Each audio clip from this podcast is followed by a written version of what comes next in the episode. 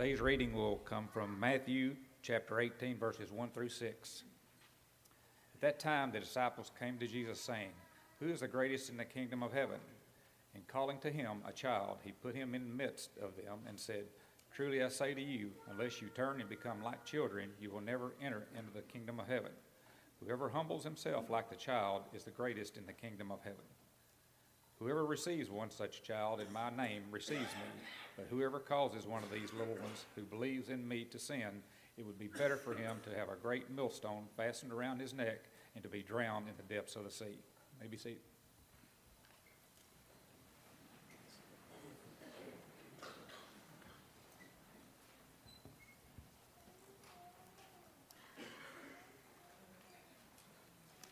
It's good to be with you this morning. Appreciate your attendance today. I hope you've got your Bibles and have them opened up to Matthew chapter 18. If you didn't have the opportunity to get a, an outline on the way in, there were some available uh, out in the, in the foyers, and take a look at those as well. Our lesson this morning is titled Good Gifts for Children, and I picked a, a Sunday. I think the hardest part about this whole process when Tyler goes out of town is choosing a topic it's, it's a challenge when you, you fill in just occasionally. And so I thought today, with the majority of our teen group being gone, maybe we'd just talk about them for a little while and talk about some good gifts for children. Now, I don't want you to check out. Maybe you're here this morning, you don't have children. Maybe you're here this morning and your children are, are adults. Well, this lesson doesn't apply to me. I, I would encourage you to stay with us because it does. I think it applies to all of us. Whether they're your children or someone else's children or, or the children you're around at church, I think the Bible places an emphasis over and over again on children. I think the passage that, Brother Gary just read for us uh, shows the significance of children. And I think you and I, as Christians, need to do the best that we can to help encourage and uplift and to raise up our children. Full disclosure, I preached this sermon for the first time in August the 24th of 2014. Jace was one week away from being a year old, and man, I got a lot different perspective now than I did uh, being about 51 weeks into being a parent. Uh, I heard of preachers before teaching sermons on parenting before they'd had children, and then going back and preaching them later uh, after having children. One, one fellow said that it went from the Ten Commandments of parenting to after the first child, the 10 rules of parenting, to after the third child, 10 suggestions if you got kids. it, it changed a lot because it's life, right? I mean, there's a lot of things that come up. This is how I'd love for things to be, and then life comes along. How can we balance it all? How can we have a, a, life? How can we encourage them at school? How can we make sure they're involved? How can we make sure that they're socially developing, but at the same time make sure that they're growing up to be uh, Christians? And growing up in the way that the Lord would have us to lead them and to encourage them. I, want to suggest to you this morning, if you got an outline or if you don't, write these two things down. This is going to be an overarching theme, and I didn't put them on the outline anywhere. But I want you guys to keep these two thoughts in your mind as we go through the whole lesson this morning. Number one, it's three parts be intentional, be specific, and be genuine. Be intentional, be specific, and be genuine. And then the second thing is a, is a thought. And, and I heard a speaker, I think at Polishing the Pulpit years ago, say this your, your children are going to catch codes. They might catch a code, but your children are not going to catch Christianity. And I hope you know what that means. You, you, you, can't help but catch a cold. And, and especially, you know, COVID a couple years ago, this time of the year, the weather's changing, the kids go back to school. If your children are out and about and around, they're going to catch a cold at some time. Nothing you can do about it. It just happens. But if you expect that same logic, that same philosophy in terms of their relationship with Christ, that maybe someday they'll catch on and decide they want to become a Christian, you're, you're gambling their salvation on the fact that they're going to catch something just by being around it. Your children will catch a cold, uh, they're not going to catch Christianity. There's got to be something there, back to the first point intentional, specific, and genuine about us making sure that our children become Christians. The passage that was read was Matthew 18. But if you go back a few chapters earlier to Matthew chapter 7, uh, your children are going to ask you for lots of things. But they're not always going to ask you for the things that they really need. And that's kind of the thought of our lesson this morning. What are good gifts for children? In Matthew 7 and verse 9, uh, Jesus said, What man is there among you who, if his son asks for bread, will give him a stone? Or if he asks for a fish, will he give him a serpent? If you then, being evil, know how to give good gifts to your children, then how much more will your Father who is in heaven give good things to those who ask him? So let's look this morning at some good gifts for children. Number one on your outlines, you and I, as parents, grandparents, as those who are around children, you and I can give them security. You and I can give them security. And I think security comes in lots of different shapes and sizes. Um, the, the most recent type of security that comes to my mind is the tornado that came through. It's been difficult for many of you with children, especially that were around the path of destruction, to be able to make them feel secure the next time a storm comes through. The first day that the tornado sirens went off on a Saturday to test, we were happened to be at the farm. People were, were, were panicking, even the adults. My heart raced. I knew it was coming, but you heard the sound and the scare. Or the next time that you're at home at night and the wind blows a little too hard, the fear. The things our kids don't always know, moms, dads, grant, we're scared sometimes too, aren't we? But one of the things we can give to our children is security. The first one here uh, talks about finances. And then the Bible speaks to that. Letter A, financial security is a good gift for children. Proverbs 13 and verse 22 says that a good man leaves an inheritance to his children's children, but the wealth of the sinner is stored up for the righteous. And so I wanted to get that point, number one, first and foremost and out of the way. And I want to tell you why, because I, I, I think some of us focus on number one, letter A, maybe more than we do B and C or the rest of the outline.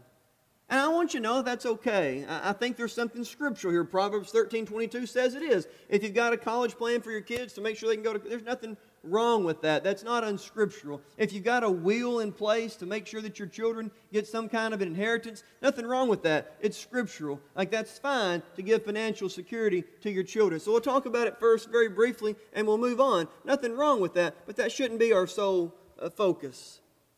Our focus should be on things like letter B our love is an essential gift that our children desperately need. Uh, Titus chapter 2, verses 1 through 4 here is talking about how the older men and the older women are to treat and act and respond and the things they need to teach the children. Titus chapter 2 and verse 1 says, But as for you, speak the things which are proper for sound doctrine, that the older men be sober, be reverent, be temperate, sound in faith, watch it here, in love in patience. The older women likewise, that they be reverent in behavior, not slanderers, not given to much wine, teachers of good things, that they admonish the young women to love their husbands, to love their children, to be discreet, chaste, homemakers, good, obedient to their own husbands, that the word of God may not be blasphemed. Church, did you notice it? In verse 4 older women teach the young women to love their children. I'm afraid sometimes that we might mistake what love is. I'm afraid the world's trying to convince the church that love is something different than what you and I have been taught that it is. Experts today say things like that you're not supposed to say no. Don't tell a child no, it hurts them. Experts today might tell you to never discipline a child, that that's not the appropriate way. And I'm using the term experts very loosely. Experts might tell you not to admonish your children. Experts might tell you to let the children find their own way. Experts might tell you to let the children make their own decisions regarding religion. But the Bible says in Titus chapter 2 and verse 1 uh, through 4 to teach your children, to teach them to love their children. Hebrews 12 and verse 6 says that the Lord whom he loves, he chastens, and he scourges every son whom he receives. Our children must be loved. 1 Corinthians chapter 13 is the love chapter of the Bible, right? And I think we misuse the chapter a lot. We use it a lot of times to relate to relationships between husband and wife, boyfriend, girlfriend, future spouse, uh, that sort of thing. I think that's fine. I think there's some application there. I think the chapter was written talking to the church, the way you're supposed to love each other within a congregation, but I think you can apply it in that relationship as well. What do you think about applying that to your relationship with your children? If we're going to love our children, what does 1 Corinthians 13 say about your children. And I'm going to tell you, this sermon this morning is not for y'all. I mean, I'm glad you're here, but this sermon this morning's for me. There are a lot of things in my life when I went through this that I thought, uh, I can do better. Look what 1 Corinthians 13 says about love. Love is patient. Don't raise your hands, but parents, when's the last time you've lost your patience with your child? Love is patient. Love is kind. Love is kind. Love is not rude. Have you been rude to your children? Love is, now watch this one, pull your toes back. Love is not irritable. That 700th question on a Saturday morning at about 6:15 a.m. Did it irritate you a little bit? Are you lost because you got irritated? I don't think so. But do we need to watch ourselves sometimes? Not irritable. Love bears all things, believes all things, hopes all things, and endures all things. Letter B, we need to give our love to our children. Letter C, another great gift is for their parents to love each other. For their parents to love each other. Our children need our love, but they also need to see our love on display for others. Wives, love your husbands. Husbands, love your wives. Ephesians 5 and verse 25 says, Husbands, love your wives, just as Christ also loved the church and gave himself for her. Verse 33 Nevertheless, let each one of you in particular so love his own wife as himself, and let the wife see that she respects her husband. I've heard it said before that when you raise your children, you're raising your grandchildren's parents. I hadn't thought about that. That's true. And you're raising the parents of your grandchildren someday. And so, are you instilling in them the kind of things that you hope that they instill into their children? Do you show your love for one another husband and wife. But not just your husband and wife. Do you show your love outside of the household to others? Matthew chapter 5, 43 through 48. You've heard that it was said, You shall love your neighbor and hate your enemy. But I say to you, what, church? That you love your enemies. That you love your enemies. You bless those who curse you. That you do good to those who hate you. And you pray for those who spitefully use you and persecute you.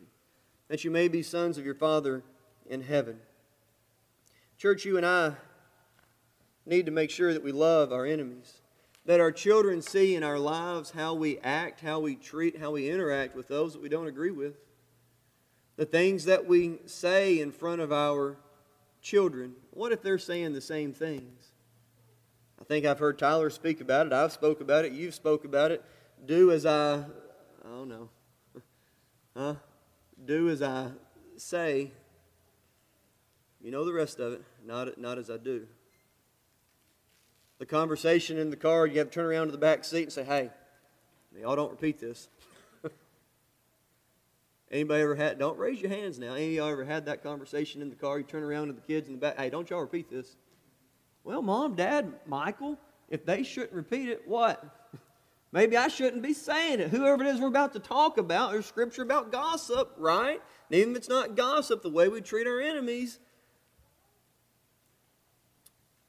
a good gift for our children is to show them how to love one another. Number two on your outlines this morning, we should give our children guidance. We should give them guidance. Matthew uh, chapter 18, verses 1 through 6 is what uh, was just read for us this morning by Brother Gary. At that time, the disciples came to Jesus asking this question Who is the greatest in the kingdom of heaven? He, they asked the question Who's going to be the greatest in the kingdom of heaven? And so Jesus, instead of rebuking them, instead of uh, scolding them, instead of uh, uh, uh, being rude to them, Jesus gave them guidance. And in the next verses, he called what to them? A little child. And he gave them guidance and he demonstrated it and he showed it to them that this little child, if it's in the kingdom of heaven, would be greater than anyone that's not. He gave guidance to his apostles letter A there. So part of that guidance is that you and I need to give them the gift of discipline. We need to give them the gift of discipline. I, I like to laugh. If y'all been around me very much, one of my favorite gifts for, for Christmas this year, uh, Amber got me, uh, after I begged for it seven, eight, nine, ten times, uh, at Cracker Barrel, they had the 365 day of the year calendars, right? And, and Jace wanted the 365 days of history, and that's great, proud for you but I wanted the 365 days of dad jokes. this is what I wanted. And so on my desk at work, every day, I can't wait to get to work now because I rip off the, the, the calendar, and some of these jokes are pretty lame. Like some of them, you just and you're like, oh, that's no, that's that's lame. But I love to laugh. I love jokes. I like Tim Hawkins. I, he's a comedian. As far as I know, he's clean. I've watched several of his things. I'm not. It's not an endorsement for him. But there's one thing that he says in his skits that I've watched over and over and over again, and it makes me crack up every time. He says his favorite thing to give his children. He said, "I give them the gift of no." I give my children the gift of no. And then there's a whole uh, episode he goes through in all the different ways. He said, I get creative with it on ways that I tell my children no. And he's got a whole bit that he does talking about telling our children no. Weston asked me for something the other day. I don't remember what it was, but I told him no. And he said, Well, why not? Valid question. I said, I haven't told you no in a while, and I need to see how you respond. And he looked, at he said, That don't make any sense. Uh, yeah, you're probably right. But I, no, you're getting told no. Sometimes your children need to hear the word no, uh, just to build character. I can tell you as an adult, I don't always get told yes. But you know, Ephesians chapter 6 and verse 4 says, You fathers do not provoke your children to wrath, but bring them up in the training and admonition of the Lord. Proverbs 13 and verse 24 says, He who spares his rod hates his son, but he who loves him disciplines him promptly. Why? Why do you think that is?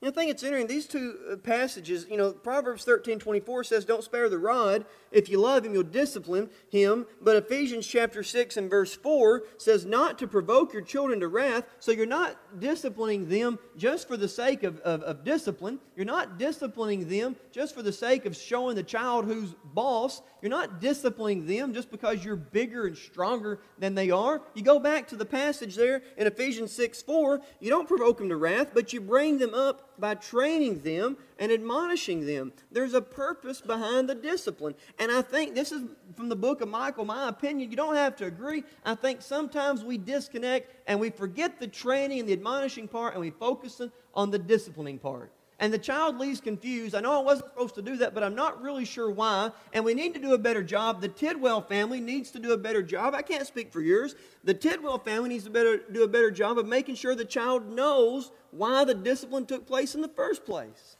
And training and admonishing and explaining why the discipline is happening. But the Bible says that you and I, if we're going to give good gifts to our children, we need to give them the gift of discipline. Letter B, it's the most important uh, point on your whole outline. Star it, circle it, underline it, highlight it. We must give them the gift of the gospel. Amen. We must give our children the gift of the gospel. 2 Timothy chapter 1 and verse 5, Paul reminds Timothy of the excellent faith of his mother and his grandmother, and, it was a great faith, and it was part of what made uh, Timothy so great. But he also reminds Timothy in chapter 3, verses 14 and 14, uh, 14 and 15 rather, that you you must continue in the things which you have learned and been assured of, knowing from whom you have learned them, and that from childhood you have known the Holy Scriptures, which are able to make you wise for salvation through faith which is in Christ Jesus. Church, you and I have got to start our children off with the gospel, but we need to encourage them to continue and to grow it. Go back to the three points I said at the beginning, right? Be intentional, be specific, be genuine. Your children, for them to be able to have the gospel, for you to be able to give them the gift of the gospel, it's, it's got to be intentional. It's got to be intentional. There's a child about my kid's age that went off a while back to compete in a Rubik's Cube competition. And I saw some stuff on Facebook. Like, the kid can do it blindfolded. Amazing. We've got some Rubik's Cubes. My kids can't work them. You know why they can't work them? One reason might be they don't have the skill. Another reason I know is because we've never spent any time trying to teach them how to work them. They play with them some. We've never spent any time trying. Archery. Y'all know about archery in the state of Kentucky? Like down here in West Kentucky, there's getting to be some really good archery teams. Uh, Jared, uh, Luke Grantham been in the state championship. Ty's been in the competitions. Max is in the competition. You got some kids here in this congregation that are great archers. Is that the right phrasing? They do the bow and arrow goods, what I'm trying, trying to say. They're really good at it. My kids aren't. You know why? We've never spent one second, I've never even had a bow and arrow in the house. Well, how do you think these other kids got so good at, at archery? They spent a little time, what? Practice. You show them how to do it, you teach them how to do it, you spend time, you work at it, you get better at it. The Bible Bowl's coming up, the local Bible Bowl. I saw in the announcements I think Pete's going to do here in a little bit. Practice starts on Wednesday at 5:30. We're going to spend time practicing for the Bible Bowl. There's a basketball tournament coming up, the regional tournament next week. The high school teams are spending time this week. What do you think they're doing? Practice. Why, why are you doing? And then you get out on a court or at the archery tournament or at the Bible Bowl, and a team does really good. It's no coincidence. It's intentional. It's specific. The gospel should be the same way.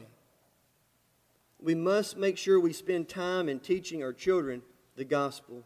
They might catch a code, but they're not going to catch Christianity. Letter C, you and I need to uh, guide them, especially when it comes to, to marriage.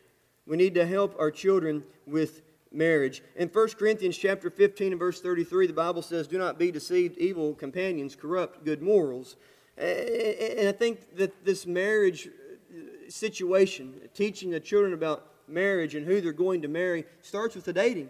We talked about it in our teen class this morning. You're not going to marry every person that you, that you date, but someday you will marry a person that you have dated. And so the thought of, like, well, they're just dating, it's not, we'll just let, be conscious about who your child is dating. Give them guidance when it comes to marriage. And finally, number three on your outlines church, you and I need to give our children the gift of ourselves being unselfish with our time. We need to give the gift of ourselves. Letter A there, this is my opinion, it's difficult to invest too much in a child.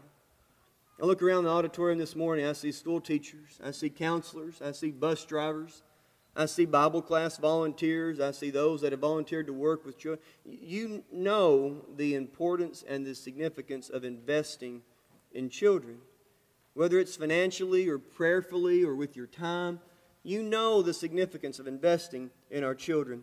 2 Corinthians chapter 12 verses 14 and 15 Paul writing to the Corinthian church says for the children ought not to lay up for the parents but the parents for the children.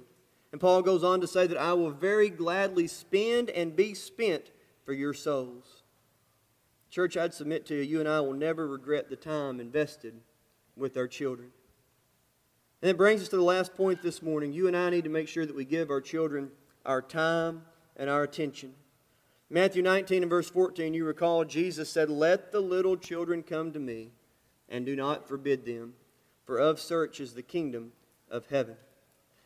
Children are children. They're going to be loud. They're going to run. They're going to break things. They're going to talk when they shouldn't. They're going to say the most awkward things at the most inopportune times. but our children need our love. Our children need our guidance.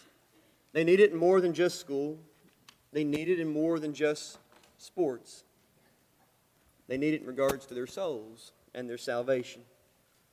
Church, the best place that you and I can start in doing that's with our own souls and our own salvations. How can we convince our children the significance of being a Christian when we look in the mirror and we see ourselves not living the kind of life that is consistent with a Christian? If you're here this morning, parent or not, and you've never put on Christ in baptism for remission of your sins, why wait? Be that great example today. Do it for your own soul, but also do it for the sake of your children. Perhaps you're here this morning as one that's put on Christ in the past, but maybe you're not living the kind of life that's accordance with the will of God. Maybe you're not being the kind of, of parents you need to be. You need the prayers and forgiveness of your children. Or maybe you're doing all the things that you can do, and, and maybe this morning you want the prayers for, for your children because of things in their life. Whatever it may be, whatever sin it may be, whatever way we could help you at all this morning, if we could help you in any way, would you please come while we stand and sing?